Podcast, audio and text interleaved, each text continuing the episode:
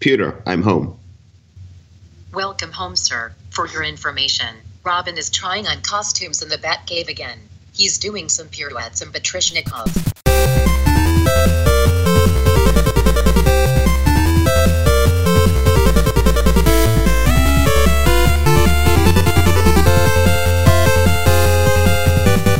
Awkward sounds of drinking.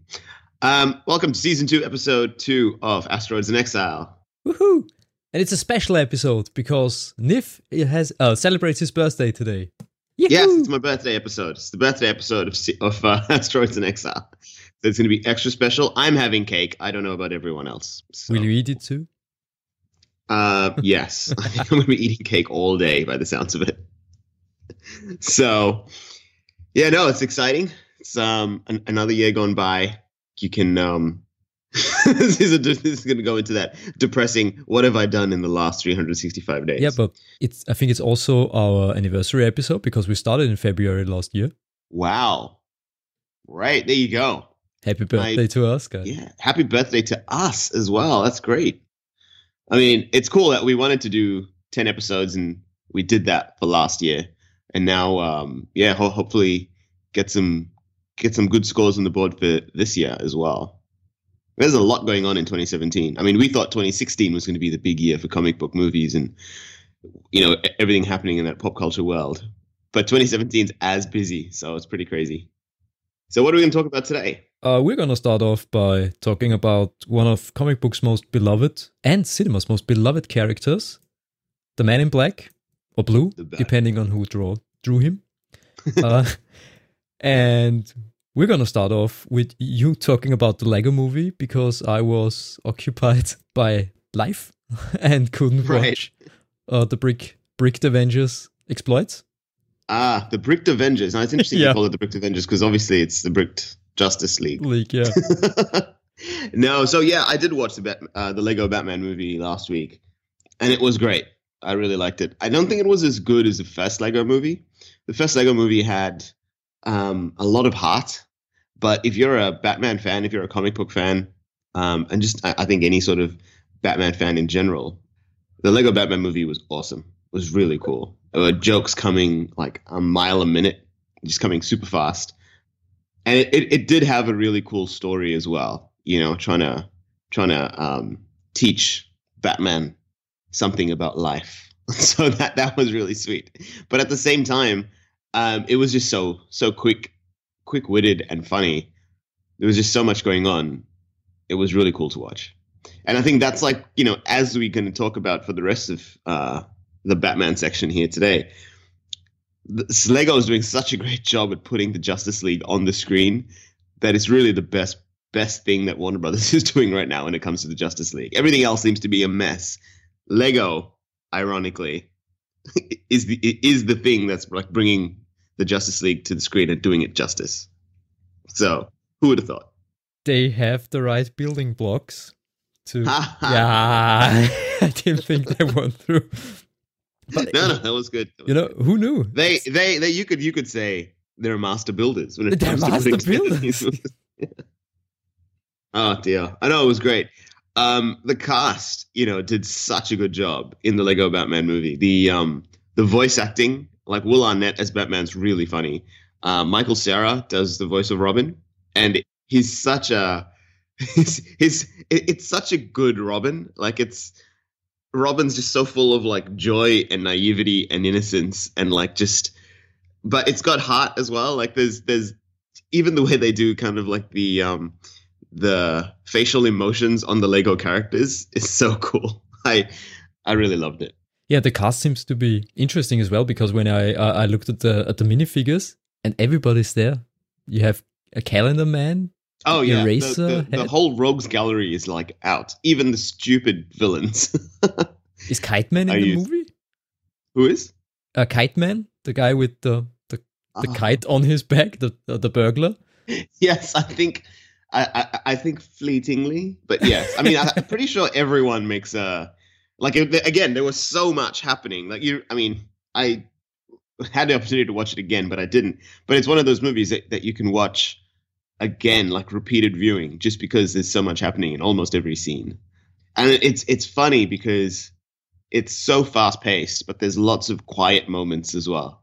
It's definitely worth checking out. It sounds interesting because you say it has uh, the quiet moments as well, and uh, most people that I knew, uh, that I know, that have seen it, were overwhelmed by by the experience. Yeah, I mean, like overall, it's overwhelming, but the the way you get through that massive, I think it's, I, I, I don't think it's quite two hours, but the way you get through the whole movie is they do have these quiet moments in in between to give you a, a rest, you know. so you do you do you do get um, break stops through the movie to just kind of like say, all right, that massive action sequence is over, and now we're just gonna you know take a couple of minutes to just regroup and then go into the next thing. So that was cool. Um, and, and that's what I mean. Like they kind of set up just the character of Bruce Wayne and where he's coming from, and like the dark. They they really make fun of the dark side of Batman. You know, like Batman's always about the darkness and the shadows and the seriousness. And that's why Robin is such a great character in, in the way they put him in this movie, because he's just so bright and colorful and like he's just like a slap in the face to all of Bruce Wayne's seriousness, and it's great. Like just the interplay between th- those two itself is awesome. But there's also like all the other characters around Batman um, that have a play in as well. So Alfred's there, Barbara Gordon, you know, and um, yeah, I mean, they just do a fantastic job. I thought um, it didn't have the well, to me, I thought it didn't have the super emotional punch that the Lego Movie had, the original one. Yeah, because and and maybe that was more something out of like nostalgia, and the Lego Movie was kind of more of a blank slate, whereas Batman does come with its own baggage, but it was just a great execution of what Batman is and what uh, and the you know the way they interpreted it. So go see it if you haven't seen it. Definitely go see it. It is an assault on the senses, though. Like seriously, it like the music, the um the visuals, because it's Lego, right? So everything's bright, it's colorful, there's neon characters. There's like we saw it in 3D as well, so it was just like it was it was like you just get you can get lost in that movie. it's great. Um, yeah, but unfortunately, that's kind of the best Batman we have right now because Batfleck is kind of a bit of a hot mess. So, do you want to take us through what's been happening in that world? Okay. I have this obsession with all articles about Ben Affleck's The Batman movie, and the last couple of years were a roller coaster because mm-hmm. uh, at one time it said, I mean, it's it's a fact that he won't uh, Batfleck, Batfleck, Ben Affleck won't be directing the uh, the Batman movie. Yeah. But then we had news that the script is not as good as it could be, and Warner Brothers is refusing to do any big rewrites because they say it's a Batman movie. It will, uh, it will make money no matter how good or bad the story is. then uh, reports surface that Ben Affleck is in negotiations to leave the movie as the main actor.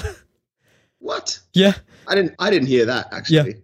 Yeah, that one's that uh, it was stated on on on the Collider podcast, the Collider movie oh, podcast.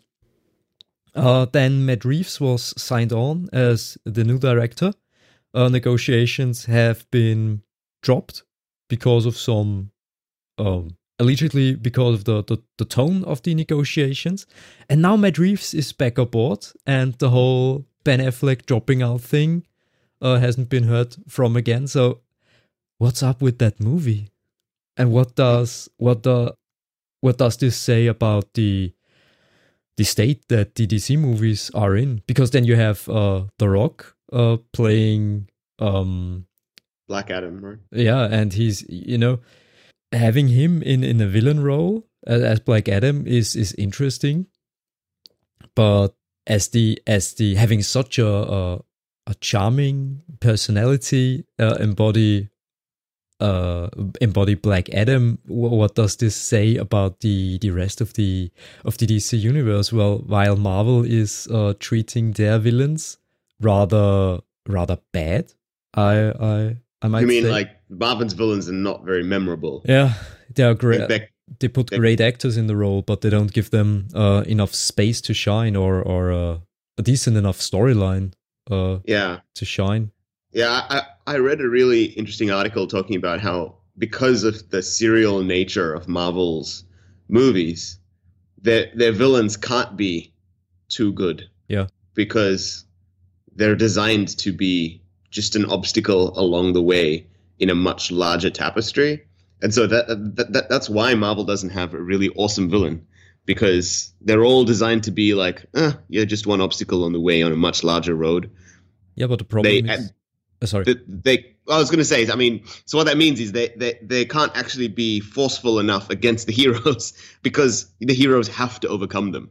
Yeah, yeah, but you know, every every every major Mar- uh, Marvel villain died. I've recently rewatched Age of Ultron, and even Sim, no, not Simo, um, the other German actor, Strucker dies in gets killed Right. by by Ultron in in Age of Ultron, and I thought that's one of the major foils uh for for Captain America, and even um, computer head guy, uh. Computer hat guy. Uh, Yeah, yeah, yeah. Um, the no, how, how's he called? Another uh, classic Captain America villain, who's you in the comics portrayed as a robot with the face, uh, with the face. Arnim Zola, yeah, Oh, Zola yeah. dies in in in or gets blown up uh, allegedly in. Did he back himself up somewhere else though? Hopefully, hopefully, he had a Dropbox account linked to to the compound. Hopefully, it wasn't a free account. Hopefully, it was a paid for Yeah. because I don't think he would fit on the free account. Well, we don't know about compression because you know they managed True. in Rogue One to get uh, the data from from a big hard disk onto uh, a Onto a flash li- drive or a, a True enough. That's great. yeah, Yeah. you know, thinking about. Uh, uh, I'm sorry. No, no, no. I mean, we're just going down that that same path, right? I Yeah. mean, um, yeah, it's true. They have. So, I mean, we've kind of veered off the rails a little bit, going into into Marvel territory again. But Yeah. um, it, it usually happens the other way. Usually, when you're talking about Marvel movies, you end up talking about how bad the DC movies are. But now we're kind of the other way. But yeah, it's it's going to be interesting to see like once they finish this whole Thanos storyline with uh, culminating in the in, Infinity Wars, um, what's going to happen next? And I think I don't know if they've maybe they've started thinking about that now, but yeah, there's still a lot of characters they can draw from Yeah. in the universe. Though, so it's just the big classic ones haven't been so memorable so far. Yeah, and I, I hope we don't get into uh, heroes versus heroes territory that seems to uh, perpetuate the comic storylines uh, at the moment because you had Civil War 2 and now the Inhum oh, the Inhumans are fighting the X-Men. X Men. yeah, yeah. and that's uh, sad because the, the, the villain roster in the Marvel universe is is amazing as well as in the DC universe because to to get back at, at the Rock, putting him into the role of, of Black Adam is, is a great choice because I think he can uh, he can bring out the the vulnerable the vulnerable side of of that Mhm. character because he's not uh, Black Adam is, is a very uh, has become a rather gray figure comparing him Yeah. to the to the starts it's just a the the anti uh, Captain Captain Marvel or Shazam he's Shazam now Yeah. Yeah. Yeah. No, it's just interesting when you say that Black Adam has become a grey figure. Just the, the play on colors. oh yeah Um, and the Green but, Lantern as um, well Yeah, just you know, I, it's interesting. I think DC. Well, who who who knows what's happening at the DC side? But if they can manage to really put the focus on the villains as a counterpoint to Marvel, which puts all their focus on the heroes and is building that huge hero tapestry, um, having interesting, potentially vulnerable. Uh, I guess you can say emotionally vulnerable and sympathetic villains will be really cool. Yeah. From a storytelling point of view, like that's the best villains are the ones that, you know, um, are iconic, but also relatable on some level uh, or, you know, scary. And I, I was reading um, uh, a book on screenplay writing uh, called Story. I think it's by Robert McKee. Yeah. Um, I don't know if I mentioned this before, but one of the things that he was talking about in terms of crafting villains is trying to make you know the villain generally in a story doesn't see itself see him him or herself as the villain right? They're trying to achieve something. Um, and i think that's kind of from a comic book point of view with the marvel movies they've the mo- the villains have tended to be yes we are trying to take over the world. And you know it's all very um very comic book villain. I think if dc can manage to make their villains less villainy and more kind of relatable and potentially that's where the rock can come in as black adam Yeah. and actually show a villain that's you know who sees himself as a hero and is trying to do something good, but eh, it's just not the right way. That can be quite a powerful movie, or quite a quite a powerful story. And just think of it if they cast Michael Cena as as Shazam. then we can well, then we can just watch. We're just watching WWE at that Yeah. point, aren't we? I mean, Yeah.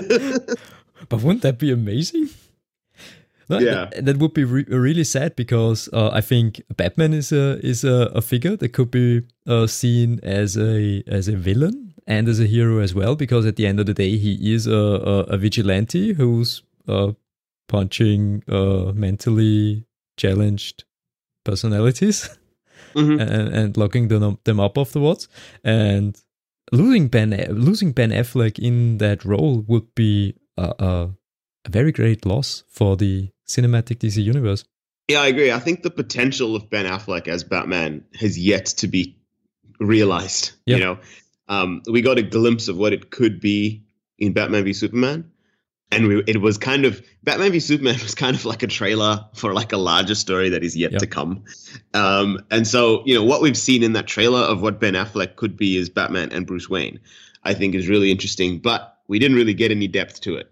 It was Yeah. all very surface level, like again, it's just Zack Snyder's style. It's just like there's no actual scenes, you know. They're all just really cool. Um, I mean, r- really cool moments all strung together Yeah. with with a, with a semblance of a story. It's kind of like it's it, it's almost like visual porn. You know, it's just like excuses to get from one point to another. He's like, "Oh, this would be really cool, and that would be really cool." But how do we how do we connect those two things together? Uh, I don't know, randomly. You know, Just do it. Just- just put it in there.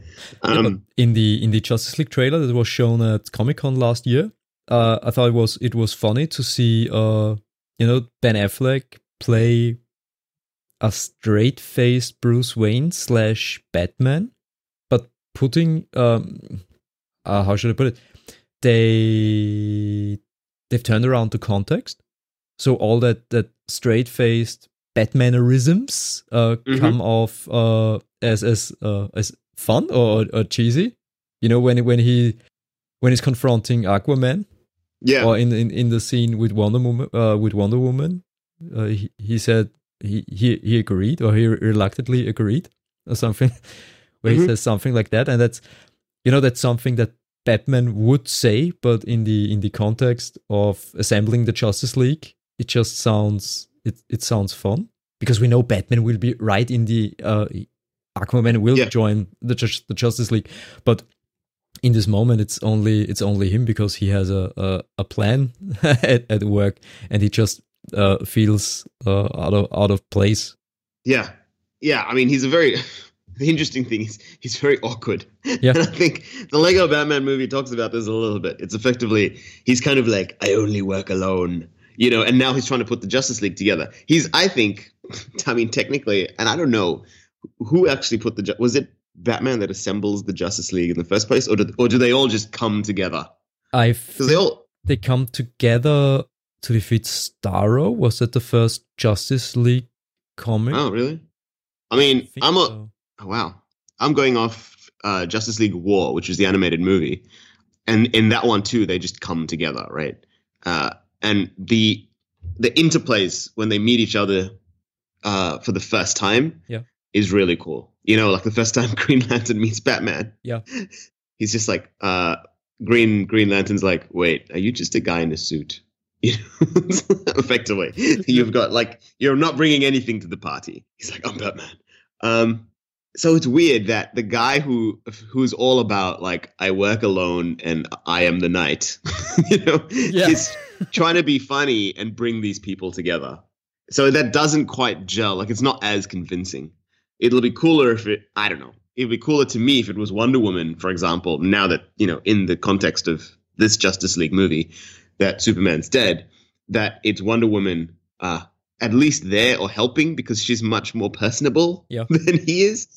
And I can see what you're saying by I think he's doing an interesting job, like um, as Bruce Wayne, being the Batman, being the the, the serious Batman from the comics and um, from what we know is of Batman, and saying those kind of lines that only Batman would say, but it does come off a little bit over the top when you when it's a real life person saying it. Of You know. course, uh, I'm the knight. You know. Yeah. Well, even the whole thing with like, you know, with his with his justification for going after Superman, which also like didn't make any sense. Um, like, if there's a one percent chance that he's going to be evil, we have to take it as an absolute certainty. It's just like that's the stupidest logic ever. You know, Yeah, but it's It's not a- best line in that movie. If you it's a one Ch- I mean, he delivers it with conviction. I Yep. mean, Ben Affleck can really brought it at that point. you know, he delivered the line well. It's just a stupid line. Like, obviously, I, I think actually, um, I think I read that Batman v Superman actually won like worst screenplay at the at the Razzie Awards, or was nominated for worst screenplay at least. It won four Razzies, I think. Oh, really? So the Razzie's Yeah. already finished? Okay, cool. So, uh, so anyway, so back to so what do you think's going to happen now? I mean, is he going to drop out? I mean, I he, he he definitely dropped out of directing, and I think like practically, I think there were concerns around can he actually direct while he's in the bat suit? Because that thing obviously is going to limit ability and vision and everything. Yeah. So And I think that's the wisest move he could have made because as much as I'd like, I'm sorry, as much as I'd like to see a, a, ben, a Ben Affleck directed Batman movie, I think he needs full focus on the job of the director. yeah, Because as you I said, would prefer, yeah, I would pr- prefer if he had full focus as a director because he's clearly a very good director. Yeah. It's just it's just the conundrum then. If he's also Batman, it's like you're going to have to choose. And visually, I think it just would be weird if they put someone else in the in the in the suit now. Yeah. So getting another director makes sense. Matt Reeves directing it is a good choice because I I, I think that Affleck uh, still has a vision for the movie and he's still uh, gonna have a lot. Uh, I think he'll put a lot of weight into the creative uh, decisions made. Yeah. Uh, so I, I think if if Affleck stays on and they get a good script, it could be uh it could become a, a, a good Batman movie. Right. Um, so remind us what Matt Reeves has done before this. Cloverfield and the second Planet of the Apes movie or the second reboot movie are the first things that come to mind. And I I Right. I liked the the the second Apes movie. And Cloverfield, I've not seen it, but it's supposed to be really good as well. Cloverfield I mean, is a is, In terms of direction. yeah anyway. for what it is. It's it's it's well made. It's well put together. And I, yeah. I, I think you know it's it's there are basically then two directors on board. If, if uh with with Affleck, uh, I think it's gonna be um, an interesting thing, like like comic books, you know, writer and artist. If they both have uh, a say in in the or, or enough say in the finished product and can riff off one another, something amazing uh, can come out of it. I think. Yeah, and I think that's going to be the key. I think finding finding a partnership that actually works well for both of them, and it's not just one person just uh, you know putting all of their ideas in, and the other person feeling that they're they're not being heard, and then it ends up being crap. Yeah. and or one person putting in too many ideas, and the whole thing doesn't make sense. Sense, I mean, Zack Snyder. so anyway, um, cool. So that's where it's at now, right? So Matt Matt Reeves is back on because he Yep. was off for a while, but now he's back He's on back on. to to direct. Ben Affleck uh, is still the Batman He's as far still as we in know at this the stage. in the chair, yeah, or in the still in, in the chair in the cowl. and the cowl, yeah. And and we can all hope because the the the production dates haven't shifted, so it's still due out. Does it even have a release date? Actually, no, I, I don't think so. I think it's planned for 2018. Right. Which means they have to start filming soon. Yeah. Because it, it's at least, you know, six to nine months of filming and then a couple months of post post production. Yeah, and who knows uh, how far they are in pre-production at, at I this mean, point. pre production seems a mess. If the director is yet to even be signed on, Yeah, because that's what happened. I mean, that's why, um, you know, we we saw that play out with um, The Hobbit, right? So Benicio del Toro was it Benicio? Well, Del Toro, one of the Del Toros. Uh, I can't remember um, if it's Benicio or Guillermo. Guillermo, yeah. Yeah, Guillermo del, del, del Toro. Um, dropped out, and Peter Jackson had to take over. But then all of the pre-production, there, like there wasn't time to do pre-production because shooting was about to start. Um, and then that resulted in just the end of The Hobbit being a mess. I mean, everyone's. If you haven't seen it, the the the the, the bonus on the on the DVDs talking about how the end like the Battle of the Five Armies was actually filmed. Have you seen that No. with the with the commentary? It, I, I think there was a clip of it on YouTube. Peter Jackson had no idea how to orchestrate and what was going to happen for the Battle of the Five Armies. And literally, people were like, they had all the extras, they had everyone on set, and Peter Jackson would just send everyone, all right, everyone take like an hour break, and he would just wander around trying to work out how is this scene going to happen. Like they had no pre-plan. There was no uh, like no storyboard or anything. And there's like actual video footage of Peter Jackson like sitting in the middle of where they were going to film, just thinking, how are we going to do this? You know, and yeah, Think about it.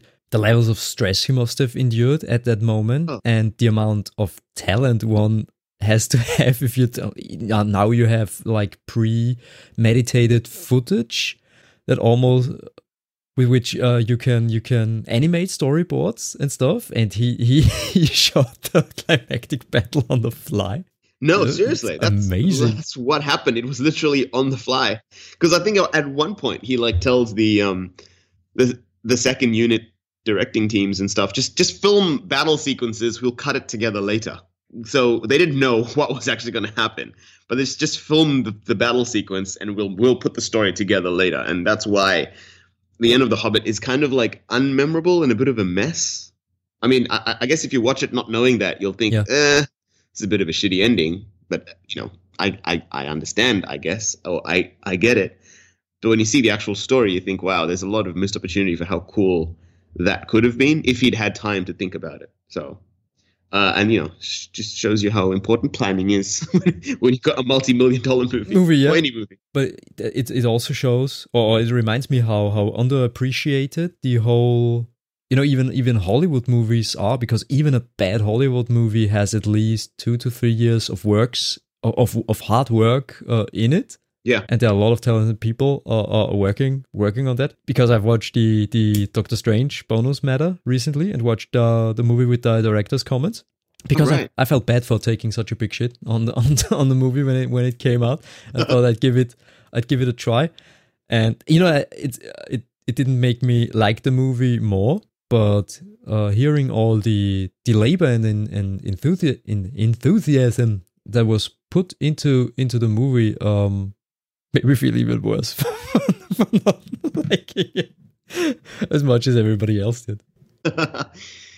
yeah, no, no, I mean it's a team. It's a massive team team effort. I'm thinking at the end of Days of Future Past, didn't they say that like 1,500 people were employed Yeah. in the making of this movie? Like it's a it's an army. I mean, it literally does, especially for those big big budget ones.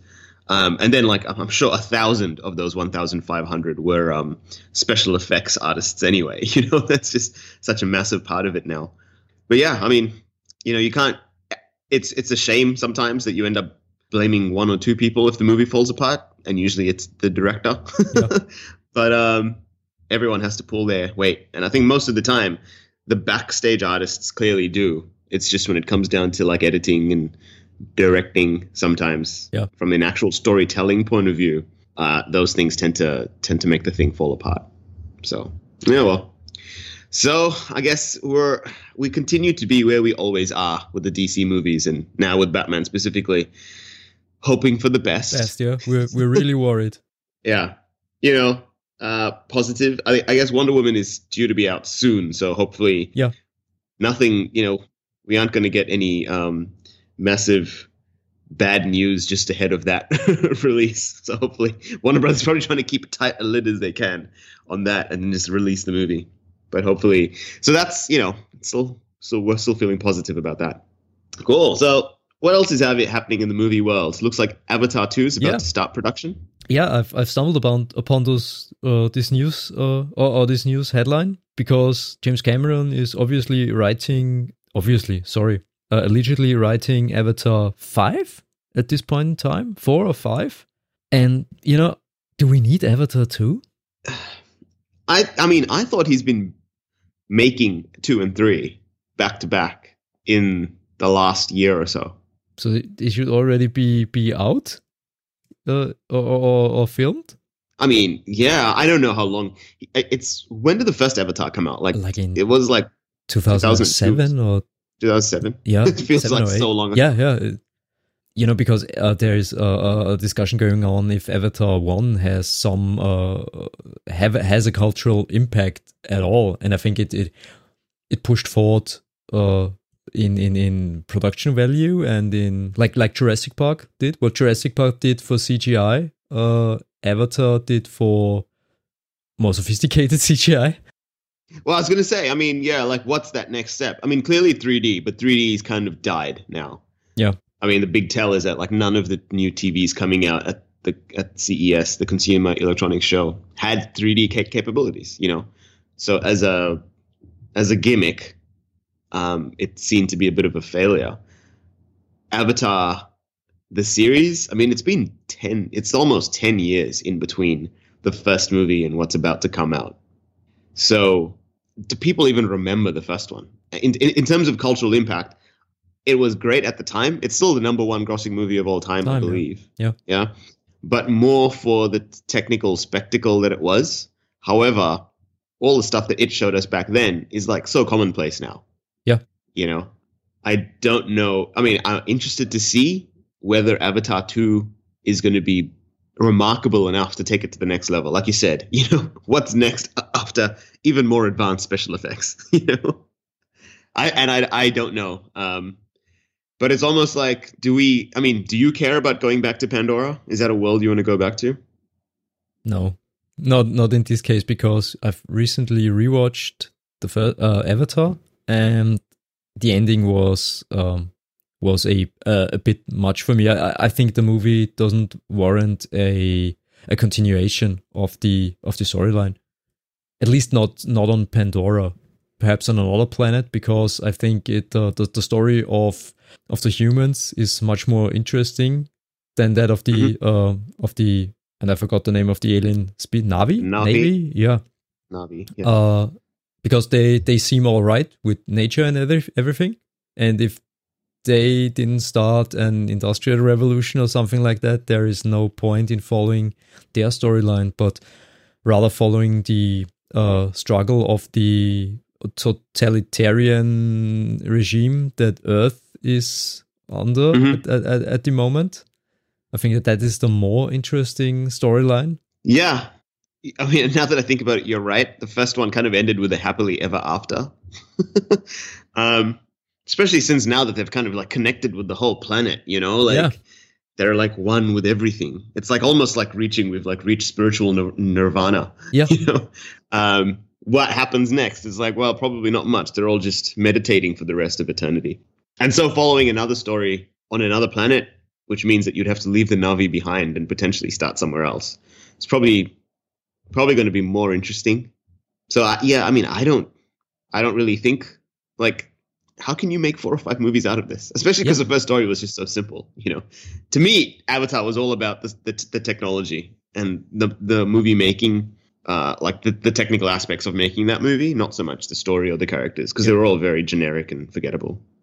But then it's James Cameron. You know, on the every other he usually does things because he sees something special in there or he sees an, an opportunity to introduce something new and that's the thing that that keeps me that keeps one eye on the on the avatar alarm Yeah, the Avatar alarm. Like, yeah Um, yeah, no, no, I'm I'm with you there. I mean, James Cameron is the reason I would watch whatever it is. Yeah. You know, the story itself. I mean, and so then you know, effectively, you're it's kind of like a Christopher Nolan movie in that you're going for the director. You're not going because you care about the subject matter. But it, you know, and he should get uh, or or he he thinks about doing another uh, terminator thing because the rights the rights have been returned to him oh right. yeah so that would be that, but he's that's something so busy with Avatar. yeah, and that's something that interests me much, much more. I mean, we should let the Terminator franchise die at at some point because I think that two uh, was a uh, a perfect bookend to the to the whole thing, Yeah. and perhaps the the TV shows, the Sarah Connor, uh, whatever Chronicles, Chronicles. Chronicles. Yeah, there was a, a, a great ending. I think. Spoiler: They sent John Connor into the into the future uh, young John Connor into the future at the end of the of the series to start the whole thing. And I thought it was a that and the ending of Terminator 2 was a perfect bookend Yeah. for me at least as as a series uh, of movies. But then yeah, we we could discuss this about we could say this about every big franchise like the Alien franchise, the Predator franchise. Yeah, but mainly when James Cameron does it, it's the best one. So Yeah, yeah. um, Alien Covenant. Actually, what did you, so? It's I, I don't know if we've got that on our list of trailers. oh no, no. Um, did you watch that? I watched the did trailer, you watch the, the trailer? but I don't have any interest in the in the Alien franchise anymore after um Prometheus. Prometheus? Prometheus, yeah, because that movie was uh it felt below uh what Ridley Scott can do because I even enjoyed A Happy Year more Uh huh. where where James Cam- uh, James Cameron no uh Russell Crowe uh inherits the the wine estate of his uncle in Italy and Right. becomes a better person for it. I enjoyed Right. that movie more than Prometheus. Russell Crowe drinking wine for two hours was was was um, more entertaining. Yeah. No, Prometheus was visually interesting. I thought, but yeah, just uh, a, a mess uh, for story wise. So and and like practically, you know, I mean, we've. I just love that scene where like the ship's rolling towards her and she's running in a straight line in the direction of the roll. I'm like, come on, you know. So anyway, and after Ah. she got she she got a, a, a freshly aborted uh, alien fetus.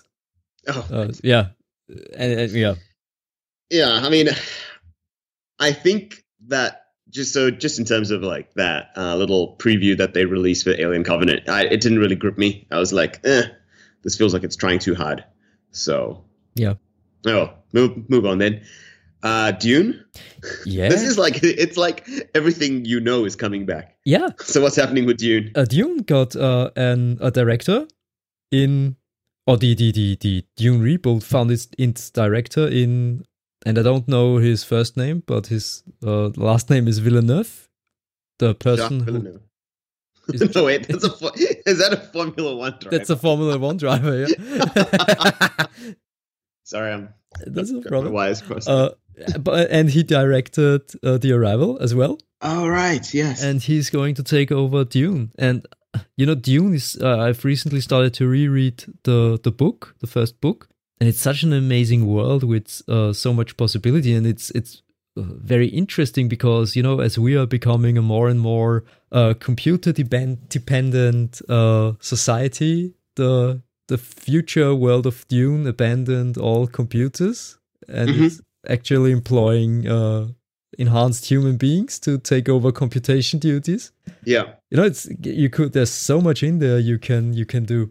Dune is a is a very dense story. Like Yeah. there's a lot happening in that. Um, it's kind of got like a Game of Thronesy like family, like you know, families and empires battling each other.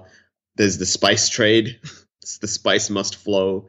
There's crazy monsters. There's like rebels, kind of like I guess you can say the poor people or the Uh, peasant class living on a enslaved people, the the, fr- the slave Fremen, people yeah. fighting for their freedom. Yeah. It's it's yeah, it's it's it's epic. And then you have the whole the, the plans that Alejandro Jodorowsky had for the for the first Dune movie that came out as a as a documentary, which shines a whole other light on the on the whole franchise because there there were some crazy ideas in there that had nothing to do Yeah. with the original Dune, but preserved the the feeling of uh the feeling of the book. Uh, Yeah. Some of the because when uh, the thing was when I read the book for the first time, it almost felt like it really felt like uh, uh like watching it at the cinema. Right. It's just, or for me, it's so well written that there was an, an actual movie running running in my head. In your head. Yeah, I know it was. So I mean it it's written in a like cinematic way yeah, almost. abs- absolutely, and it, it's it's easy to follow, even though the the story is is so vast, the scope is so vast, the the, the story is easy to follow, the motives are are easy to follow. Dune is Yeah. just a, a, a good book if you if you take the time to get into it. And the design of it, the design of that world is very different to stuff that we've seen Yeah. before, right? Like I mean like you were saying, so you know, in terms of like augmented humans being the computers, there's a lot of weird stuff uh, and almost some sometimes kind of gr- grotesque stuff in the way that world is set up. Set up, yeah. that feels a bit like it, it's creepy. Yeah. which is part of what I and part of what I enjoyed about it. Part of also why it's like, eh, this this kind of makes me feel weird. yeah, absolutely. But it's just um, you know, the the the Baron Harkonnen. He's just a he's a person you love to hate. He's just one of those perfect villains. Yeah, and it, it, it's it's very much like uh, you know the the way I would the way I thought about it. It's kind of like all of the uh, it's kind of like what we were like in ancient Rome, only Yeah. now with like super advanced technology. So it's a very brutal, uh, carnal kind of world, um, except you know it's intergalactic, well, or it's interplanetary at least. So that's pretty cool. It's pretty cool. So definitely worth checking out. And I think um, so the movie's just got a director, Denis Villeneuve, right? Oh yeah, yeah, yeah. if I'm pronouncing the, the I think it's French correctly. So we've got so obviously filming hasn't started yet. So we've got about maybe a year and a bit to catch up on reading it before the movie comes out. Comes out, yeah. Or or So do you think it's going to be closer? I mean, do you, do you know if, if the vision so far is going to be closer to the books, or are they also going to do the um their own interpretation? I don't know. Because the because the the, the the books are so big that it's kind of hard to do the whole Yeah. thing, right? Yeah. But then uh, I thought about I thought about that too because there's a um, there was a three part or four part TV show on like 15 years ago. Uh, yeah, that's the last time I saw it actually. yeah, and that one was already um, it was good but not perfect. And I don't know if there is an an if you if you follow the story to uh, uh too close if there's a jumping on point for a franchise or to split up the first book into into more movies. Yeah. I'm I'm kind of worried about that, about finding a place to make a clean cut if the whole thing doesn't work out. I mean, because because well, that's the trend right now, isn't it? Is that Yeah. are they making a movie or are they trying to build a cinematic universe? So Legendary Pictures, I think, is the Yep. one that's um making this. So do you know wh- which studio is involved? So Legendary would have to partner with like Warner Brothers or Yes, I Sure. don't I don't know which studio is is in the mix.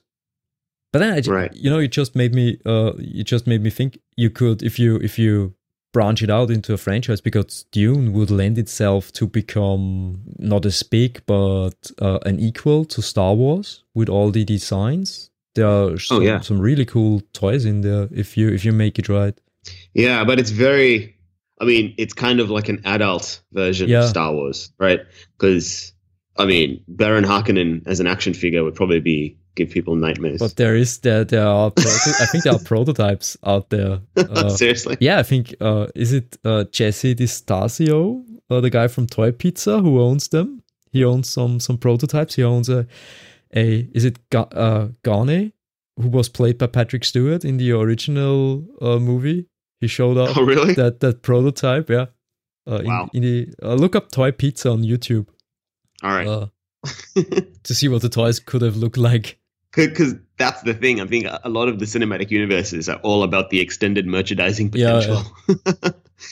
Whereas if you're going to do Dune, like it, ha- it's a dark, it's a dark, scary, brutal world. You know, Yeah, but I think you could. I guess you could- I'm sorry. You could work this up for a, for a wider audience. Audience, because if you think about it, Star Wars is exploring a lot of the darker uh, alleys of the of the Imperial tyranny in the extra material, and Dune could could do that too. Right. Maybe they could have Netflix series that goes into the darker depths of of what's going Going on, yeah. Yeah, interesting. Cool. So that that's Dune. So something else to look forward to. And then I've not heard of this one. So you can reveal the secret. It's, Yeah. It, it's a question. It's not a rumor, right? It's a It's question. a, it's a question: Could Marvel be working on a on a Namor movie? Because Wow. uh, there's buzz around uh, the island where Aquaman is being shot on on Hawaii, I think. Mhm. That a rival production is setting up camp there as well. wow. Okay. So first, so tell us who's I say Namor, but who is Namor? Namor. Uh, the or better known as the Submariner. He is the ruler of Atlantis in the Marvel universe, with the twist that um, is his father is his father a human being or what his or was his mother uh, a human? He's yeah, basically Yeah, because he was a, he was thought to be a mutant at one. Point. Yeah, yeah, the, the the first mutant, and he was recently, or recently a few years ago, killed, and is now being resurrected in the Marvel universe, in Yeah. the in the comics at least. And he's a very uh, he's a very interesting figure because you know he started out as a, uh Fantastic Four uh, villain, uh, and and later and and ally as well because he's a uh he's a, he's a he's a rather troubled figure I, I I don't know how else to put it because you know Imperius Rex he puts the he puts his people first, but he also Yeah. knows that he has to live in in harmony with the land dwellers. Yeah, I, I think he is effectively a more badass Aquaman. Yeah, yeah, he is. So he absolutely, absolutely is. Even if he's got wings on his on his ankles. On his, which doesn't make sense for a submariner. I mean, if he's underwater, why does he need wings on his ankles? So he can fly because he can fly on land. Can he? I think uh, Namor could. Uh? Um, last time I saw Namor, I mean, because yeah, the last time I saw Namor was in like Avengers versus X Men, but um, he is he's so he's the he's the king right of Yep. Atlantis. Um, he puts his people first. He's got a very like adversarial relationship with the land, I would say, and in the stories that like the recent stories that I've read with him, he has not blinked and he has he's wiped out entire cities. Uh, I I think he took out um he was at war with Wakanda. yeah. So he's a and he took out Wak- Wakanda, right? Yeah. So I mean, it's really interesting because Black Panther, the king of Wakanda, is both a king and a warrior, and so is Namor.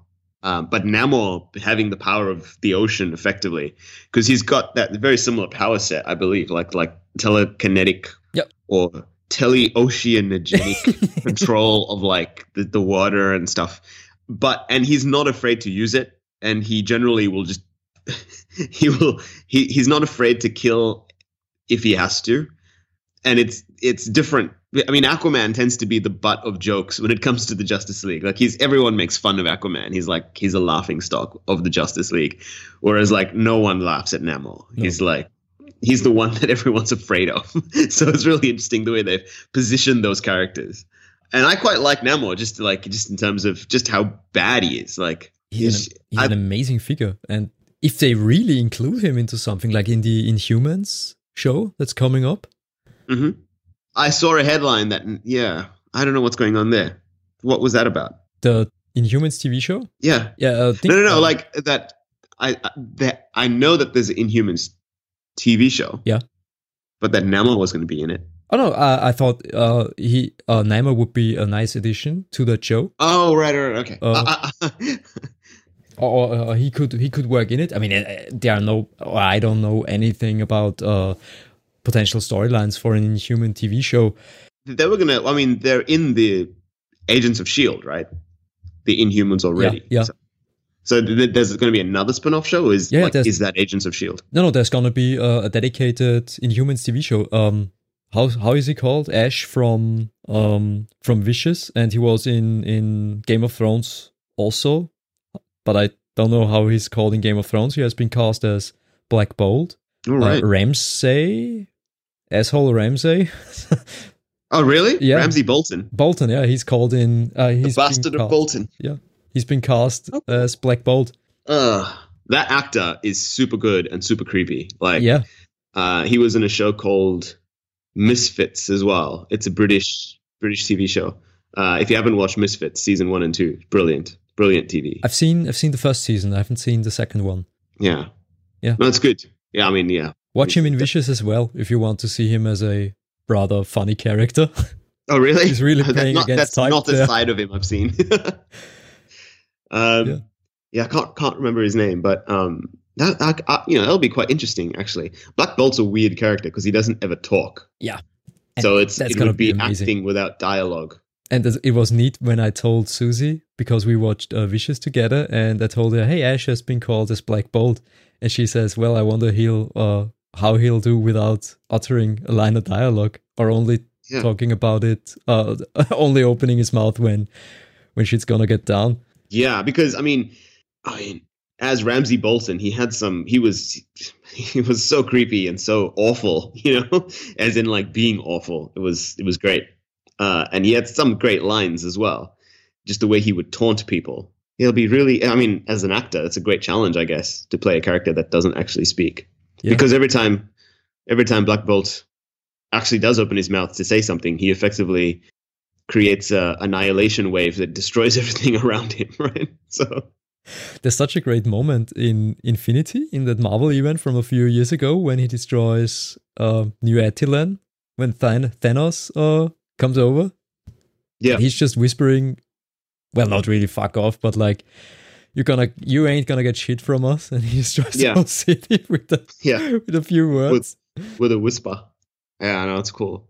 Um, and Black Bolt, I mean, from an Inhumans point of view, Black Bolt is the king. So He's the he's, king, like yeah. the the ruler slash king of um of the Inhumans. So it'll be interesting to see how they position that because there's a lot they can do with it. But uh, hopefully they they don't make it like a really B grade kind of show. no, I don't. It think needs so. to be to me like I imagine Inhumans being like at Game of Thrones level, you know, like with the families involved, with the politics, with the fact that there's all these warring factions uh, or people vying for for, for power. Yeah. There's a lot of potential. And we see what's happening with Agents of Shield, which could be That's- a much better show. yeah, I stopped watching that. Yeah, me too. So yeah, I'm so it doesn't sound like we're both missing anything. No. So if we are, tell us. But I think um, yeah, I'm kind of over Agents of Shield. Like, Um, Shield isn't even a thing in the in the main Marvel cinematic universe anymore. So who cares? Yeah, who cares? oh, that that came out of the harsh. Yeah.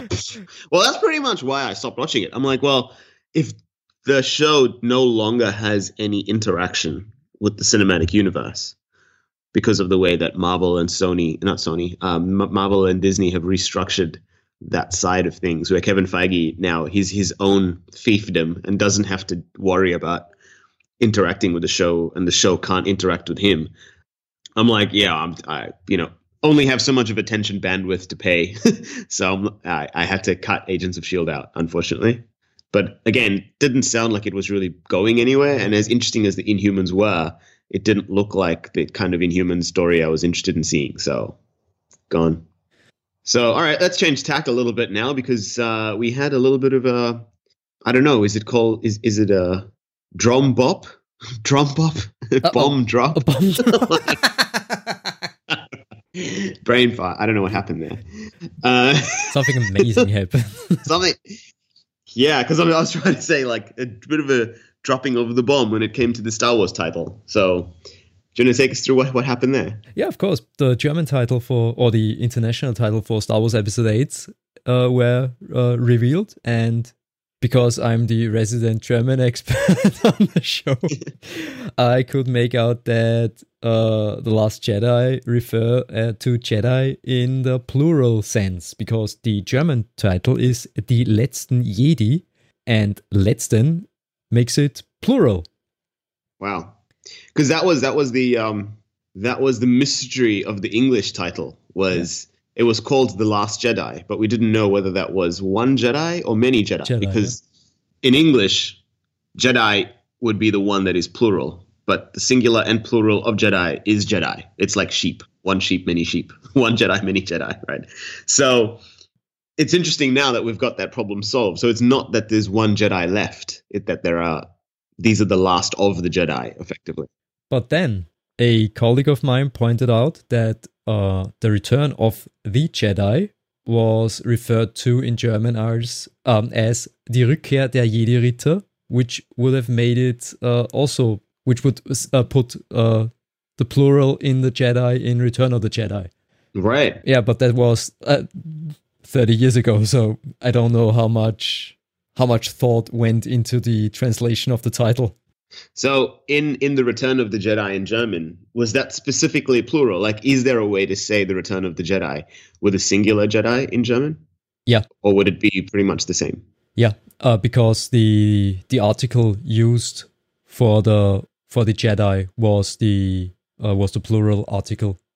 Oh, interesting. Yeah. So I mean, I, I get what you're saying. But 30 years ago, did did people really study this in this much detail? As they do now. Yeah, and there was a lot of of brain wanking um, from from my and the colleagues part that went into into that comparison. Right. So who knew if we went over compl- complicating things at that moment? Technically, though, right after the return of the Jedi, Luke goes on to train other Jedi. Yeah. So you could say that you know his return signals the return of the Jedi as a plural, as a group. Unfortunately, Kylo Ren shows up after that and kills a whole one, kills a whole lot of them. So it's interesting now that potentially, you know, you could it could still conceivably make sense in that Luke was the first of the next set of Jedi, and hence it's the return of the many Jedi.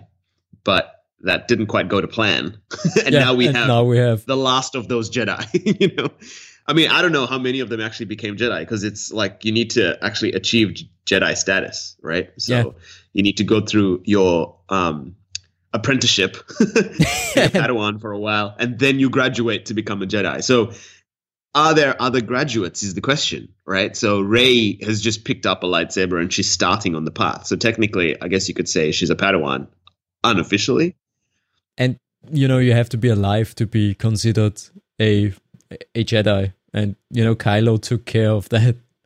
So who knows? Yeah. Who knows if if anybody else escaped uh, the carnage, and at what Yeah. stage of of his his training he he escaped, he or she escaped. Yeah. Yeah. No, it's an interesting one. So there's potential that there's, I mean, it, it could also mean that Luke and Rey are the last two. Jedi, yeah. Who knows? Because plural, you don't know. It's, it's just two or more, right? Yeah. So there could be 10 or there could be just the two. So, But ten yeah, months it's interesting. or less than ten months left until it hits theaters. Just wait and see. Yeah, guess we have to sit this one out. Yeah. Okay. Well, that's that's interesting. But you know, if you uh, let's see if the German actually clears it up. Maybe that's the that's the uh, linchpin of their entire marketing franchise. yeah. we have to translate this into German. Oh my god! Oh my god, how, how is All our mystery is going to be revealed. those damn Right. German and their exact language? So, all right. So, do, do we want to flick to, to trailers then? You know, in terms of just staying on the on the Yeah. uh, on the movie theme, and then we'll segue into TV via trailers. So, the most urgent upcoming thing is Logan. Do you have your tickets yet? No, No. I'm not. I'm not even sure if I'll be able uh, to watch it with the the workload that's coming up in the Right. next few months. But I'm I'm making time because uh, all the the preview screening reactions uh, reveal it to be a wonderful movie. Yeah, I mean, um, it could be. You know, the trend usually is that when the, when the movies go through those preview screenings, they do get super high ratings. Yeah. So, like Rotten Tomatoes ends up being, you know, in the high 90s, if not 100% a lot of the time. And then when the movie goes into general release, it drops down. We don't know whether that's the case for Logan right now. But yeah, it's got like, I don't know, I think the last time I saw it, it was 94, 95%. Yeah, like that, yeah. overall though the reviews have been extremely positive so very exciting the trailers because the last trailer was kind of more of an action trailer so it Yeah. kind of showed more around uh, kind of what the fight scenes and stuff are going to look like so that that looks very very cool i do have my tickets so i've booked in we're actually going to drive out um, into the suburbs of chicago to watch it in a dolby vision cinema Oh, nice. because we don't have a Dolby Vision cinema in the city itself. So the closest one's probably about uh, 45 minutes away. So that's going to be an adventure. It's going to be the furthest outside of the Chicago city that I've been to go into the suburbs. So It would be neat if the suburbs looked like the wasteland from from Logan. You know, just for atmosphere. yeah, I quite don't quite know what to expect, but yeah, I'll let you know. I mean, I'm from the suburbs of Sydney, so it's not like I'm like not like you know I'm not a suburbs person or anything. It's just that since I've been living in Chicago, my entire life has been within probably ten minutes of the city center. Like that's the furthest out I'd go. So Okay, it's, the- going to be interesting. A culture shock. Yeah, Cul- yeah, exactly. So we'll see what that's like. But yeah, no, I, I'm super excited. Um, I think huge, Hugh Jackman's last outing, and they said Patrick Stewart's last last Yeah. outing as well. So it's going to be an end. It's going to be a bookend, I think, to the um to the whole X Men journey that we've been on so far. And hopefully after this, like I'm not really interested in any more X Men movies. They just seem to be so all um, you know inconsistent in terms of quality and story and what I want to get out of them and the way I see the X Men now. That I just want it to be over, let it rest for a while, and hopefully, you know, re- reboot with a new creative team after a while. I really hope that the the positive reviews uh, aren't colored by any um, ben- benefits that uh, went uh, went to the reviewers because uh, both actors, uh, Patrick Stewart and Hugh, Jack- Hugh Jackman, uh, Huge Jackman. Huge Jackman uh, deserve uh, a proper send off, Yeah. and it is and Hugh Jackman deserves a good Wolverine solo movie. Yeah, for sure. I mean, well, Hugh Jackman. I know I'm the level of commitment and the and the the level of um, I guess seriousness and effort that he put in over the last I don't know what is it like 18 years Yeah. or something. He's been making these movies. Amazing. It's just phenomenal. I mean, who I I don't think has anyone else played a character for that long. You know, No, I mean, maybe in maybe in TV, but not not in no, no, not not not in a movie thing. And he defined the character for so many people.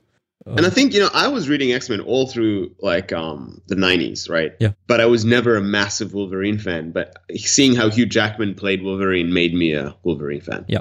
Like I was, I was more a Cyclops fan to be to to be honest. Like during most of my X Men reading years, yeah, me too. I was into Cyclops.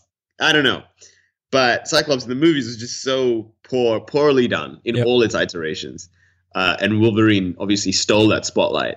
Uh, it turned me into into a Wolverine fan. Wolverine Nightcrawler. They should have done more with uh, with the relationship because I love how they work in the in the comic books Yeah, together. Wolverine. It's, he's got. I mean, again, he's a loner, but he's got the best partnerships. Yeah. like the Wolverine Spider Man stories are awesome. The Wolverine Hulk storylines are awesome. Awesome. Wolverine, um, uh, like it's obviously him and Jubilee, him and Shadowcat. You know, he's got some. He's a great character to partner up with somebody else and just play on the di- that dynamic because Yeah. his character is just he's so Wolverine that other people bring out different aspects of him. You know, it's great. And I think, you know, they could do something like that. That's probably what's missing, I think, with a lot of the times with the Batman character as well. We've just seen Batman by himself so often, being the different versions of Batman, that it's getting a little bit old and boring. Um, and one thing that the Lego Batman movie also does very well is it shows Batman's relationship with other people who are on his side because they challenge him and they bring out aspects of his personality that we don't see otherwise. And so I think having a good Robin storyline, because you know, to be honest, the George Clooney Batman and Robin was just trash. Yeah, okay. You don't Uh, have to be honest about it. Yeah. it is just trash. trash. But having a good Robin story to counterpoint Batman, because Robin, and again, I you know, early segue, but I just finished rewatching Young Young Justice Yeah. on Netflix, and it's like so one of the coolest shows I think of all time. Robin and Nightwing in that show is kind of like the more hopeful version of Batman, where where Batman's all dark and depressing and serious. Robin, you know, sees that side of Bruce, but chooses not to be that, and brings a kind of like light and hopefulness to that world. And I think seeing that in a Batman movie would be really cool. Yeah. I'd love to be able to see that that interplay, whether it's a younger Robin or even Nightwing, who is kind of like a more grown up. Well, he is the the, the grown up version of Robin, who's decided I need to go on my own path because this path, the the, the Batman path, is not for me. Um, and just seeing that sort of, it, it's almost like a um, it's a value choice that Robin makes about how he's going to live his life, uh, which which you know shines the light back on Batman to say, you know, these are the choices you've made to be this way. And you know, the the Lego Batman movie brings that out as well, which is great. And we all, uh, what is forgotten in, in popular media or in, in, in, in modern iterations of, of the Batman and Robin uh, relationship is that Bruce takes Dick in because, well, yeah, Bruce takes uh, Richard Grayson in uh, because he doesn't want to uh, him to end up uh, like him, uh, giving giving uh, giving into his trauma as as much as as he did. He he tries to to save that boy from from becoming uh, like like him. I mean, he actually Yeah. He educates him in in becoming more like like like Batman in the end. But as you said, a more more hopeful version, like the the Grayson um Damian Wayne Batman and and, and Robin duo or dynamic in in this case because they are both more wholesome versions of the of the characters that preceded them or the the the person the person in the costume that preceded their time Yeah. And it's a great, it's a great. I mean, it, it it follows that it follows that archetype of a story of like a child stepping out of its parents' shadow. Yeah. you know, and quite quite literally here, stepping out of the shadow of the bat. Um, casting his own shadow and casting his own shadow. I mean, because we, we we saw that. I mean, all of the Robins when they grow up, effectively become their own people. You know, Yeah. they don't just become the next Batman. Like they, they they don't take on, and you know, they don't take on Bruce's traumas. And by the same token, he doesn't want them to take on his traumas. So yeah, I mean, he's he's trying to save them to a point, ironically, by putting them in danger by you know allowing them to be Robin. But um, you know, uh, that's just the way that you know that's the part where you've got to suspend disbelief to just sort of accept that this dynamic is created because because you know he uh, adopted this kid and allows him to be to be a sidekick. But the overall story of the characters is then what they do with that from from that point on. So I think I want to see that. Like that's the Batman movie I want to see. I want to see more of I want to see more of uh, the Bat family and Bruce being challenged by the people around him because he's got a great cast of villains, but he's got a equally great cast of allies. You Yeah. know, and they don't play on that quite enough. They've made Batman too singular and too too much of a loner. And it's weird because the only you know one of the best ways to show that someone is a loner is to show how he interacts with other people or how you know he or she interacts with with other people who are trying to help or trying to be on their side. I hope they because it was announced that a a Nightwing a Nightwing movie could be developed, Yeah.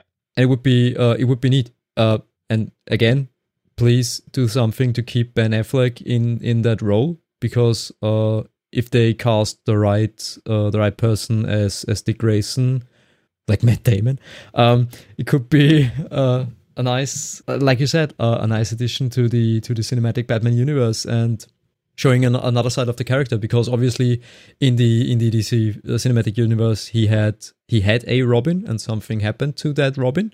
Well, yeah, and so I mean, we all know. I mean, maybe we don't know, but we know the story of Robin in general, Yeah, or of, of Right. a a specific of a Robin. Robin. So, I mean, that that's a whole episode in itself is Yeah. to go over the the Robin stories. But from if if they follow canon, that would be the second Robin. Yeah. who died, which means that the first Robin is now Nightwing. So Dick Grayson's grown up to become Nightwing and is floating around somewhere. Which brings me to the second thing: is that there was a not so much a rumor. I don't know whether it was a rumor or an, or an announcement, but um, there's plans to make a Nightwing movie. Yeah, yeah, Um, yeah, yeah. Uh, I can't remember who the director was, or I can't remember who was uh, rumored to be the director of that. I Do you? just no, I just heard that it's be the, the it's being played that the the idea is being thrown around somewhere. It would be amazing if you get the right people. It would make a, a, a great addition to the right, yeah. Oh, that's right. So it was. Um, I think the the Hollywood Reporter was that um, Warner Brothers uh, is planning it with the Lego movie with the Lego Batman movie director. Oh, that's an interesting choice. So Chris McKay, uh, who di- who directed the Lego Batman movie, which is to me, I mean, again, I just said how good Lego Batman was, but that was Lego Batman. I think Nightwing needs to be its own thing, like going with that theme of uh, Nightwing stepping out of Batman's shadow and becoming his own man. Um, I think the Nightwing movie should not be. It's not Robin. You know, he's Yeah. the grown-up version of Robin, so he's not the same kind of fun, naive, um, happy-go-lucky type of Robin that we saw in the Batman Lego movie, or the Lego Batman movie. But you know, it still has that very. He's he's like the hopeful, positive Batman. So I Yeah. want to see that that brought to the screen. I, I, I you know, I'm excited. I'm a I like Nightwing as a character. Yeah, and there was this, um, you know, when when Batman died after the after Final Crisis, and um, uh, Dick Grayson takes over the Batmantle. Uh, I think it's Two Face who realizes since when is Batman smiling while uh doing battle, and that, that's just who who Dick Grayson is. He's this, like you said, a, a, a better a better version of Bruce Wayne. He has the he has the skills uh, and the means to do the job, but he's not burdened as much by the traumatic uh, circumstances that brought him into that role as as Bruce is. Was. Yeah, because you know, like Bruce and Batman is doing what he does. He's being the Batman because he feels that he has to, because he feels that if I don't, who is going to? Yeah. And I think, you know, that's that's kind of the logic that plays out in Batman v Superman as well. It's like I have to stop this Yeah. because not if I don't, who who else is going to kind of thing. Um, and Batman's there, but he doesn't want to be there. He just has to be there. He feels a sense of potentially duty or, you know, still fighting his demons from the past, right? Whereas Dick Grayson chooses to be there and he chooses and, and he enjoys to a point doing it, which is why he smiles, you know?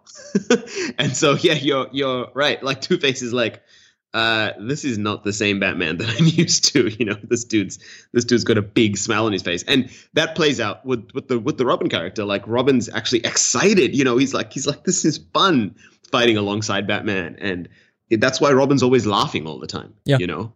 So in in I, I think even in the 1960s shows as well. I, I can't remember now whether was it Chris Ward. I can't who it was. Birdward, Birdward. Burt, Burt Ward, yeah, who was like Robin in generally, even when you watch like the early Young Justice and a lot of the animated shows, you don't see like when when he does the thing where he's going to be like attacking the bad guys or ambushing them. Before you even see him, you just hear this childish laughter. Yeah.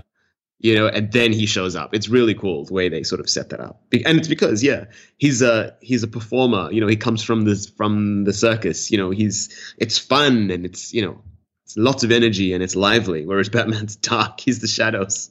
Yeah, it's an it's an act he put, puts on while Bruce is liter- literally or, or Bruce is showing us a part of his personality, or, or Bruce is showing uh, what's what's what's left of him after after his parents are killed. Yeah. While while uh, he doesn't put on a, a costume, he puts on his skin. While while Yeah. Dick is putting a, on a costume. Yeah. And, and and it's a skin that's like it's it's actually a big scar, you know. Yeah. The bat suit is effectively a big emotional scar that he's wearing on the outside. so yeah, it just got dark. Yeah, All right.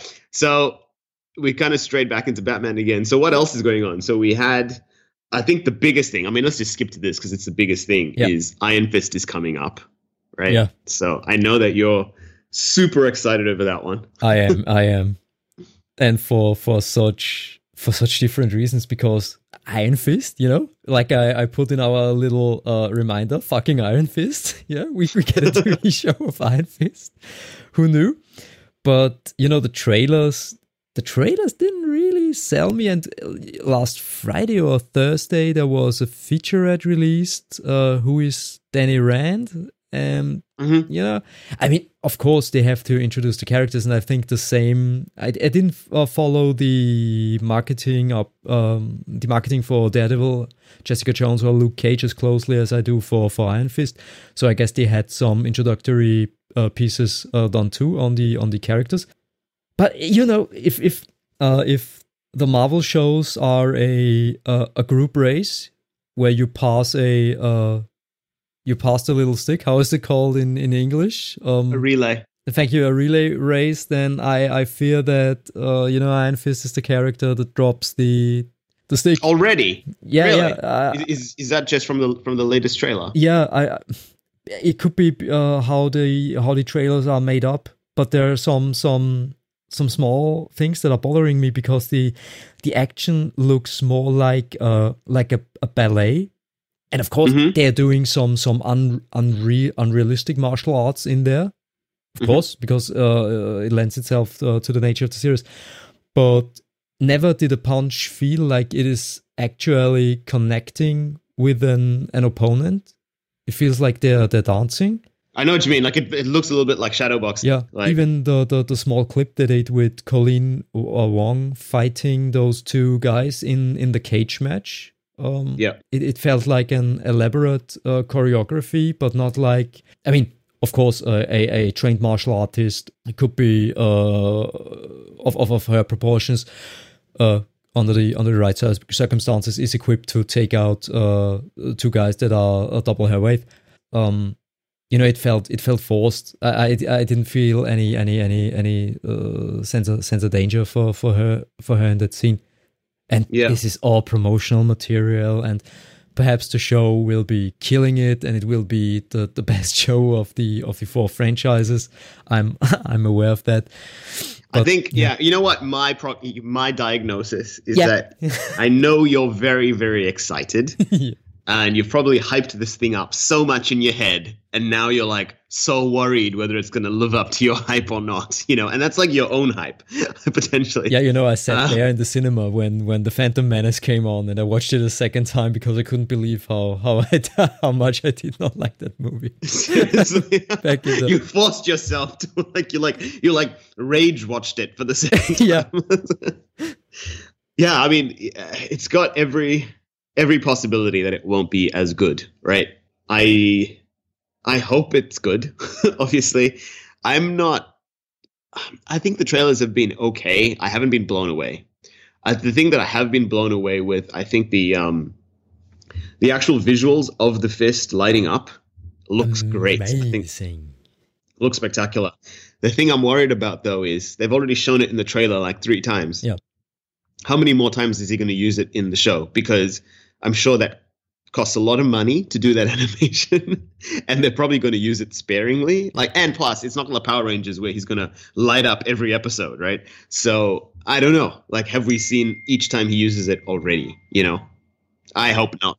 Perhaps there's um you know because in the comics it was established that other Iron Fists projected the chi onto uh like in inanimate objects or used it uh used it to boost their their brain functions. So perhaps we're gonna see we're gonna see him use the Iron Fist in in in other ways too, Right. which would be great.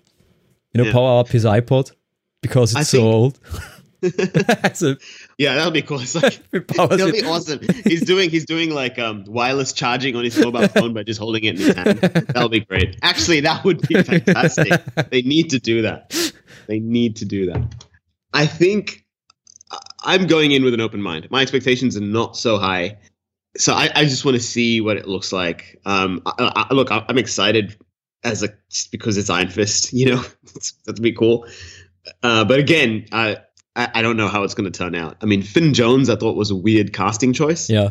because that's like not the kind of and it's weird like that's not how i imagine danny rand to be because I've, I- I've read i can't remember the, the writer but the last iron fist comic i read was just fantastic like visually and the character was kind of brooding and dark so Ah, the, the the, way- the Living Weapon by Kaare Yeah. Andrews. that's the one yeah that was that was really cool um, that's the last one I read, and then aside from that, I know Iron Fist from the animated, the Ultimate Spider-Man Yeah. series, right? Where it's a completely different Danny Rand. So, D- Danny Rand to me is a bit amorphous in terms of what he could be. I think it comes down to the interpretation of what the show is going to present him as.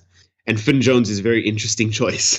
so, um, I mean, I liked Finn Jones as Loras Tyrell. Uh, it's kind of like he got locked up in the in the cells in the in the Citadel um, in Game of Thrones, and now he ends up returning as Danny Rand to New York City. Like that's kind of the story in my mind. So I don't know. To be seen.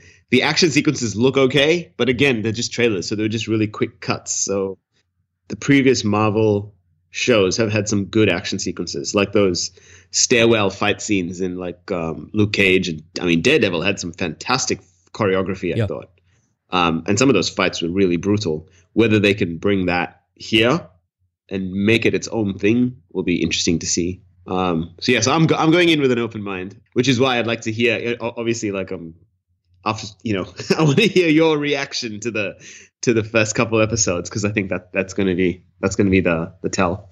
Yeah, yeah, because it, it's with the the other Marvel shows as well. Those those first three episodes, I think, or this this, this first shorter storyline that establishes each each character is the the the linchpin in in, in the Yeah. in the Marvel shows.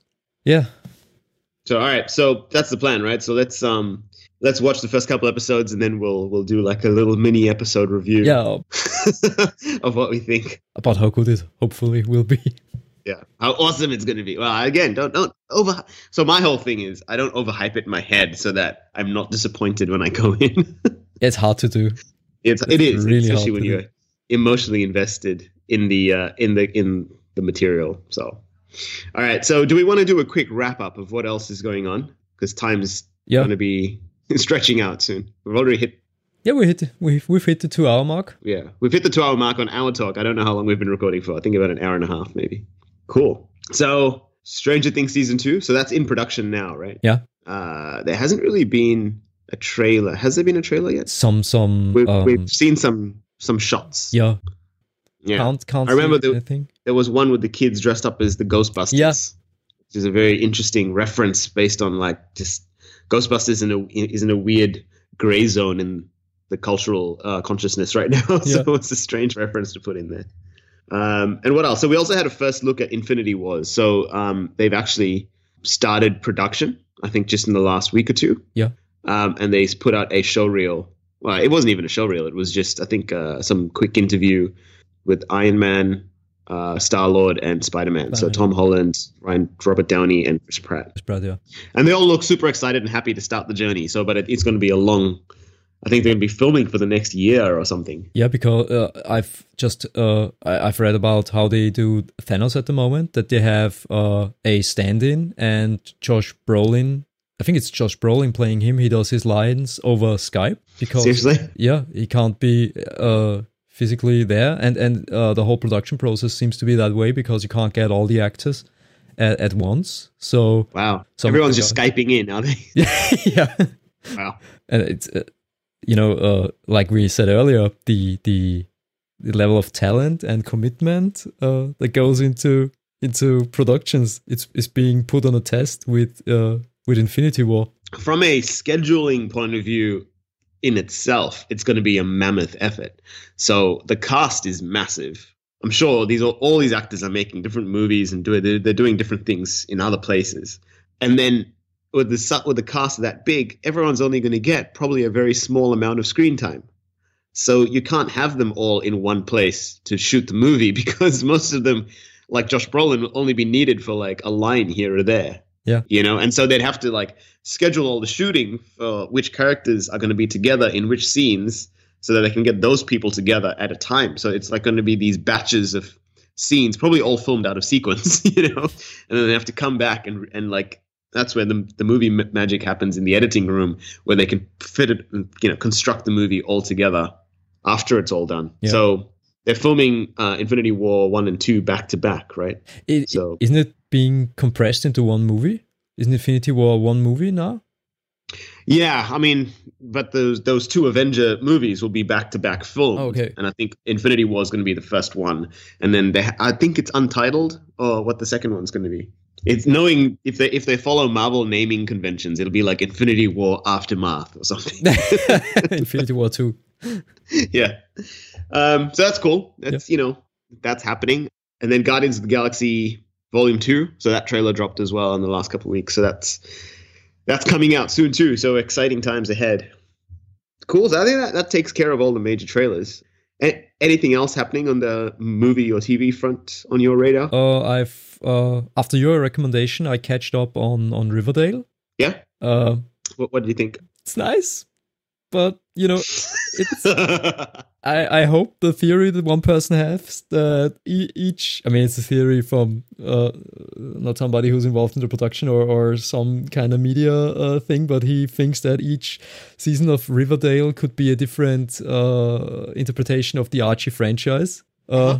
yeah which would be an interesting idea because I think you know that the show is um, every time somebody opens uh, his mouth I, ju- I just I want I want to turn it off again because there's some some horrendous dialogue and uh, the, the the thing with oh I, I shouldn't I shouldn't spoil the show perhaps at this point but there is a very uh, a topic that at least I consider a, a, a serious uh, serious thing that can't be just let go by um, firing the person uh, who, Archie's relationship. yeah, yeah. I think that was played a bit fast. What I like about the show is that Luke Perry is in it because last time I've seen it. I Okay, hold like- on, wait. Did someone actually just say those words? Yeah, you know, I haven't heard anything from that guy or seen anything from that guy since I was like six years on when the first Beverly Hills uh, show was on, and you know, seeing him there, like, hey, I know, like, oh shit, that's Luke Perry. And Yeah. I really dig him in, in that role because he plays the and, and the, the stoic way he plays Archie's dad. I really like the way he's playing Archie's Yeah. dad. Actually, I, like I think Archie's dad's coming across as a very sympathetic figure. Yeah, absolutely. He he he's the same. He and Jughead is the saving grace, and Jughead didn't even eat a hamburger a hamburger on on on camera yet. It's only been Yeah. mentioned that he likes hamburgers. But I, I see the appeal of the show and and how they're doing it because it looks great. It's it's filmed great. Uh, for me, it tries a little bit too hard to be uh, a a cross between um the the, the Joshua Jackson show, Dawson's Creek and Twin Peaks. It Yeah, it tries a bit that. too hard because it comes out like a um um how how is she called uh it comes out like a, a Lana Del Rey music video Yeah, it's got that very.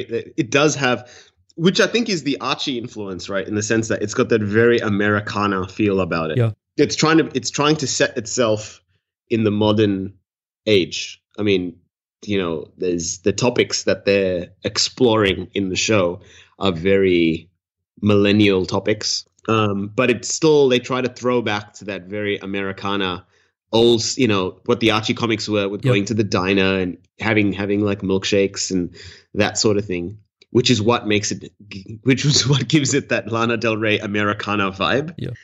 which to me is interesting. I think it's a very it's a very cool aesthetic. Like I like the way that looks and feels, and just that world that they've created in Riverdale. It's very yeah. yeah absolutely it's just the drama uh, the drama doesn't sit right with me I I, I don't know yeah. I mean I'll continue I'll, I I will continue to watch it because I'm really interested uh, in where it's gonna go uh, yeah.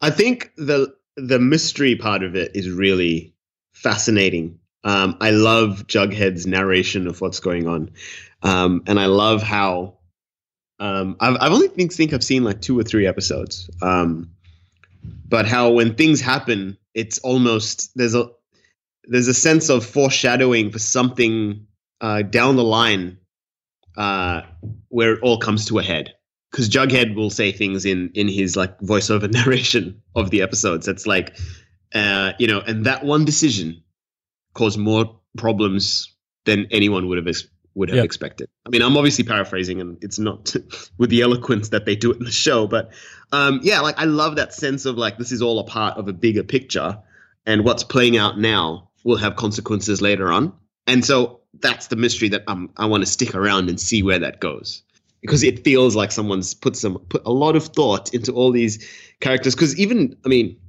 the thing that impressed me, Jughead in the second episode tends to be quite a like his his role is becoming more and more important as it goes forward. But he wasn't even in the first episode. Like they did a lot of setup and they took a lot of time to like set up the intricacies of Archie's relationships. And then they brought in Jughead. And when they did bring in Jughead, it puts a completely different dimension on everything you've just learned about Archie's relationships because it that dynamic changes again. You know, it's like it's really cool the way the show's constructed. I thought it's quite clever. No, it's So, just anyway, the- it'll be interesting to see where it goes. though. Yeah. If it doesn't go anywhere, I'll be utterly disappointed. Oh, I think they'll have a plan. I, I think there, there there's a plan behind it. Uh, yeah, We can hope. Again, expectation versus reality. Yeah. go in low, come out high. High. All right, cool. And so, uh, do you want to do a quick comics roundup then? Yeah, because um, I've been. It's Jack Kirby's 100th uh, birthday. Would have come up this year if he was still alive. Yeah, great English today. Great English. Uh, and uh, I was reminded of that because I've read uh, the first and second issue of the Kamandi Challenge yesterday, which is a comic book DC puts out. Uh, Kamandi is a character created by Jack Kirby, uh, which should have been the Planet of the Apes comic, but DC couldn't obtain the license, so they told Jack Right. uh, to do to do something similar, and he did.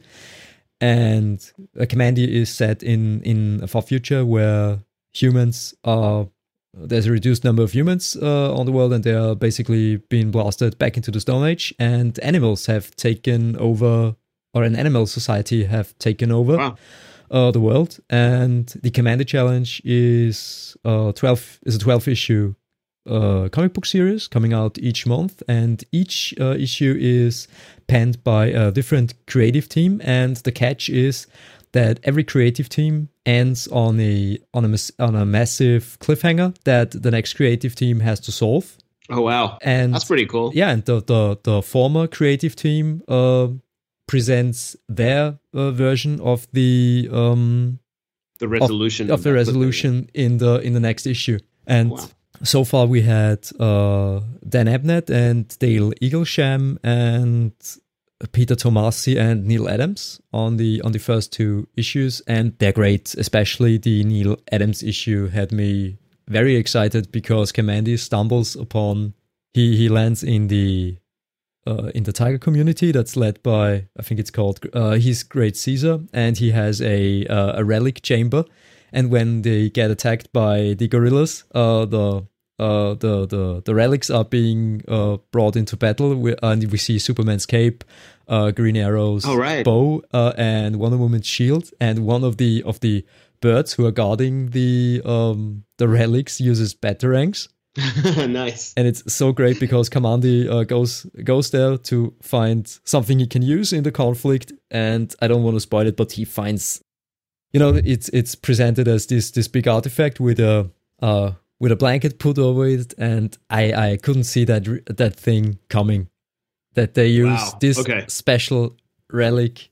Yeah, Okay, it, no it really got me riled up. It really got me riled up, and we're getting Awesome. because it's the Jack Kirby anniversary year, and we already got the first Fantastic Four Artists edition from IDW Comics in January. We're getting a second one this year in in June, and I I just got the the first Fantastic Four Artist edition, and it's it's great. They're I mean, with a hundred and forty dollars, they don't come cheap for like Mhm. six issues of, of of comics, but you get it's presented in the original uh, size that the original art has been drawn up on, and it looks uh, amazing. It's uh, such a shame that it's only available. That the original art is only available inked because I mean uh, I think it's uh, Michael Royce who inked him at at Marvel. Um, Right. It looks better than his ink DC work because I also I also have the the new Gods Artist Edition, and yeah. the the uh, the inking destroyed Jack Kirby's art. Even though uh, Right. some some smaller drawing errors like uh, a bigger eye or or an eye that's too low on the face has been Mhm. has been redone in in inking. It really kills the artwork because it's a it's a it might be a cliche, but and uh, to me Kirby was the quintessential uh, superhero artists. Of course, um, we, we we can't take out uh, uh, the works of of, of uh, Neal Adams and and other contemporaries. Uh, Bill Everett comes to mind because we talked about Namor earlier. Yeah, but Uh, but but I mean, he just he created the benchmark effectively. I mean, he's still the reference card that everyone Yeah. points to. He he wrote uh, how how how have I, I read it? He wrote the um he, uh, he wrote the alphabet with which we we talk Yeah. about which No. superhero topics talk. It's a it, it's a it's a great way to put it. He create yeah he created the alphabet because we're still using those themes and and and and, and that iconography Yeah. almost um superhero art that he created Yeah. today. So Recently, those those have endured. and recently I've seen the uh, you know the the the gold uh the gold plaquette that's on the on this uh satellite that is going to space. Uh, oh yeah, yeah. on on Voyager one. Voyager one, thank you. And uh, Kirby crea- uh, Kirby was asked to draw uh, the the rendering of the humans. Oh right. Yeah, and I he didn't know that. yeah, and I've I've recently learned about that, and he basically drew a new god version of a male and and a female human being, Seriously, that's Yeah. awesome. and it just shows. And he did it after World War II, and he must have seen some horrendous stuff there. If you if you because he wasn't liked by his by his superior in the army and was sent on some on some gruesome things and to still see human beings as these uh, pinnacles of uh, of life with so much Yeah. uh, positivity and, and, and because they don't look intimidating they just he he, he rendered human beings as these uh, radiant uh, these radiant Yeah. figures So yeah, so I mean, despite everything he saw in the, Yeah. in the in the war, he still chose to present the best Yeah. side of us to the universe, which in itself is you know it's it's amazing and spectacular. and you know his he if the Second World War, I mean, if the Second World War wouldn't have happened, uh, we wouldn't have got Jack Kirby comic books, but his uh, parents were Austrian immigrants. All right. Yeah, so you know That's a bit of- claim to fame for Austria. Yeah, yeah. when I read that in the biography, I, I remember I read the biography over over breakfast for a couple of weeks. And you know, I just looked up and, and told Susie, "Oh my God, his dad was from Austria. You know, he's he's only a first you- generation U.S. Do you know which which town in Austria? I don't know. I don't that, that I don't know. You can look. You can look that one up. I'm Yeah. sure. And maybe you know there's a Jack, Jack Kirby um, memorial or statue or something. there It would be so great if he comes from my district because he he if the stories of his uh, behavior, you know, with being being not being afraid uh, afraid of a, of a brawl or something like that, he could come from from my district. You know, really could be a, a Favoritner. the fighting district of Austria. Uh, yeah, well, not the only fighting district of Austria. We have a few of those, but you know, uh, the battlefield you come from is the nicest one. right. it's my battlefield. awesome. All right, cool. So, um, Kamandi and the and the so Kamandi is out now, right? Yep. So that's coming. That's been coming running. out since Yep. January, and uh, the Fantastic Four Artist Edition is from is in June. So that's the second The one. second one is up in June. You can grab the first one now for for the original price because I think there are still some available at at stores. cool. Yeah. Awesome. Definitely. Yeah. I mean, can't go wrong. No, Jack Kirby, no, like- like absolutely, we said. absolutely not. Um, Especially with the Fantastic Four and and Kamandi. That's just the best. Yeah. One of the legends in the in the comic book world. Awesome. So that pretty much covers our um our show notes today for everything we want to talk about. Was there anything that you wanted to throw in before we before we close up? Uh, no, because we're running that long. I have a, a topic, but we have to s- uh, perhaps save this up for a for a separate episode. Watching movies uh, on a phone, Ah, yes. something Well, I I had a, a Maybe maybe that's a question. I mean, if yeah yeah a question for the audience. Yeah, Yeah. please tell us. Uh, I So- had a, a, a discussion with a with an acquaintance of a colleague uh, because I watch a lot of uh, Netflix on my phone, and he he said I'm robbing myself of the experience, and I'm I'm insulting uh, to a degree the people who made this by not watching it on at least on a TV set because do you so I mean it, it's an interesting question. Does the size of the screen matter? I mean, do you think they said the same thing when television was created? It's like, oh, you can't, you shouldn't be watching cinema in a TV set. You should be watching it in the theater. You know, I mean, do you, do, you- do you think? It, I mean, did that question appear before? certainly I don't. I mean, yeah. I mean, I, like I'm sure. Yeah, interesting. So if you if you do have any thoughts or ideas on uh, does watching film or TV series on your mobile device actually take away from the experience, or slash, I guess, which is what your question is, Martin, is um is it actually a slap in the face or is it disrespectful to the creative team that put it together to to not get the full experience out of it? yeah please please write us at asteroidsinexile at gmail.com if you if you have an answer and Or tweet. Tweet We, uh, we don't tweet. uh, we, we Instagram. yeah we have an instagram at asteroids in exile and if you write us an email and you're inclined to do so send us an audio message because that is something that's common about uh, in in german podcasts Oh yeah, for they sure. include audio messages so please send us an mp3 of of your answer if, if you want to Your answer, question, or comment. or comment yeah That'd be great. Yeah, I mean, because I'm just thinking now, like you get people like um, Christopher Nolan and even uh, the Pulp Fiction guy. What's his name? uh quentin tarantino Yeah, just like Tarantino. They're filming on like 70 millimeter and stuff because they've they've got a vision for how how they want their product to be presented. You know, so if you ended up watching one of those movies on a mobile device, you know, eh, you're What- robbing yourself what- of a lot of frame. Interesting. Yeah, I'd, I'd, I'd like to hear people's thoughts on that one. I mean, I'm still co- collating my thoughts because I didn't think about this before that, but maybe we can we can pick it up next time. If we get some responses from people, we'll obviously play those. Cool. So that pretty much wraps it up for episode two for 2017. Thanks everyone for listening. If you've stayed this far, you're amazing peoples you're amazing people and we love you all. and um, yeah, cool. So we'll be ready for episode three at sometime in March and probably be doing an Iron Fist episodes one, two, three recap once we've seen those. Yeah, it's less than a month away now. Woo, Don't get too excited, Martin. No, no, I'm trying to, to hold back. All right. Thanks, everyone. Thank you so much. Bye bye.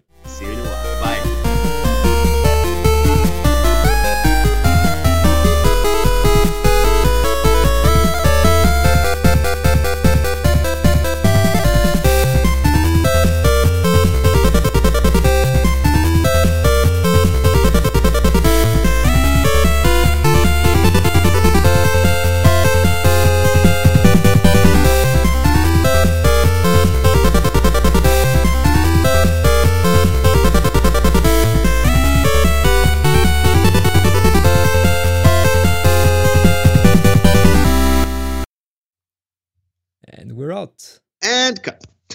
awesome. Can I need to go to the bathroom as well.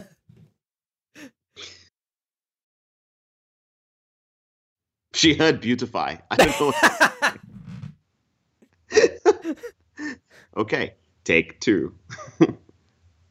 Puter, I'm home. Welcome home. Maybe it only works the first time. I know. See how she, how useless she can be. Puter, I'm home. Indeed, you are.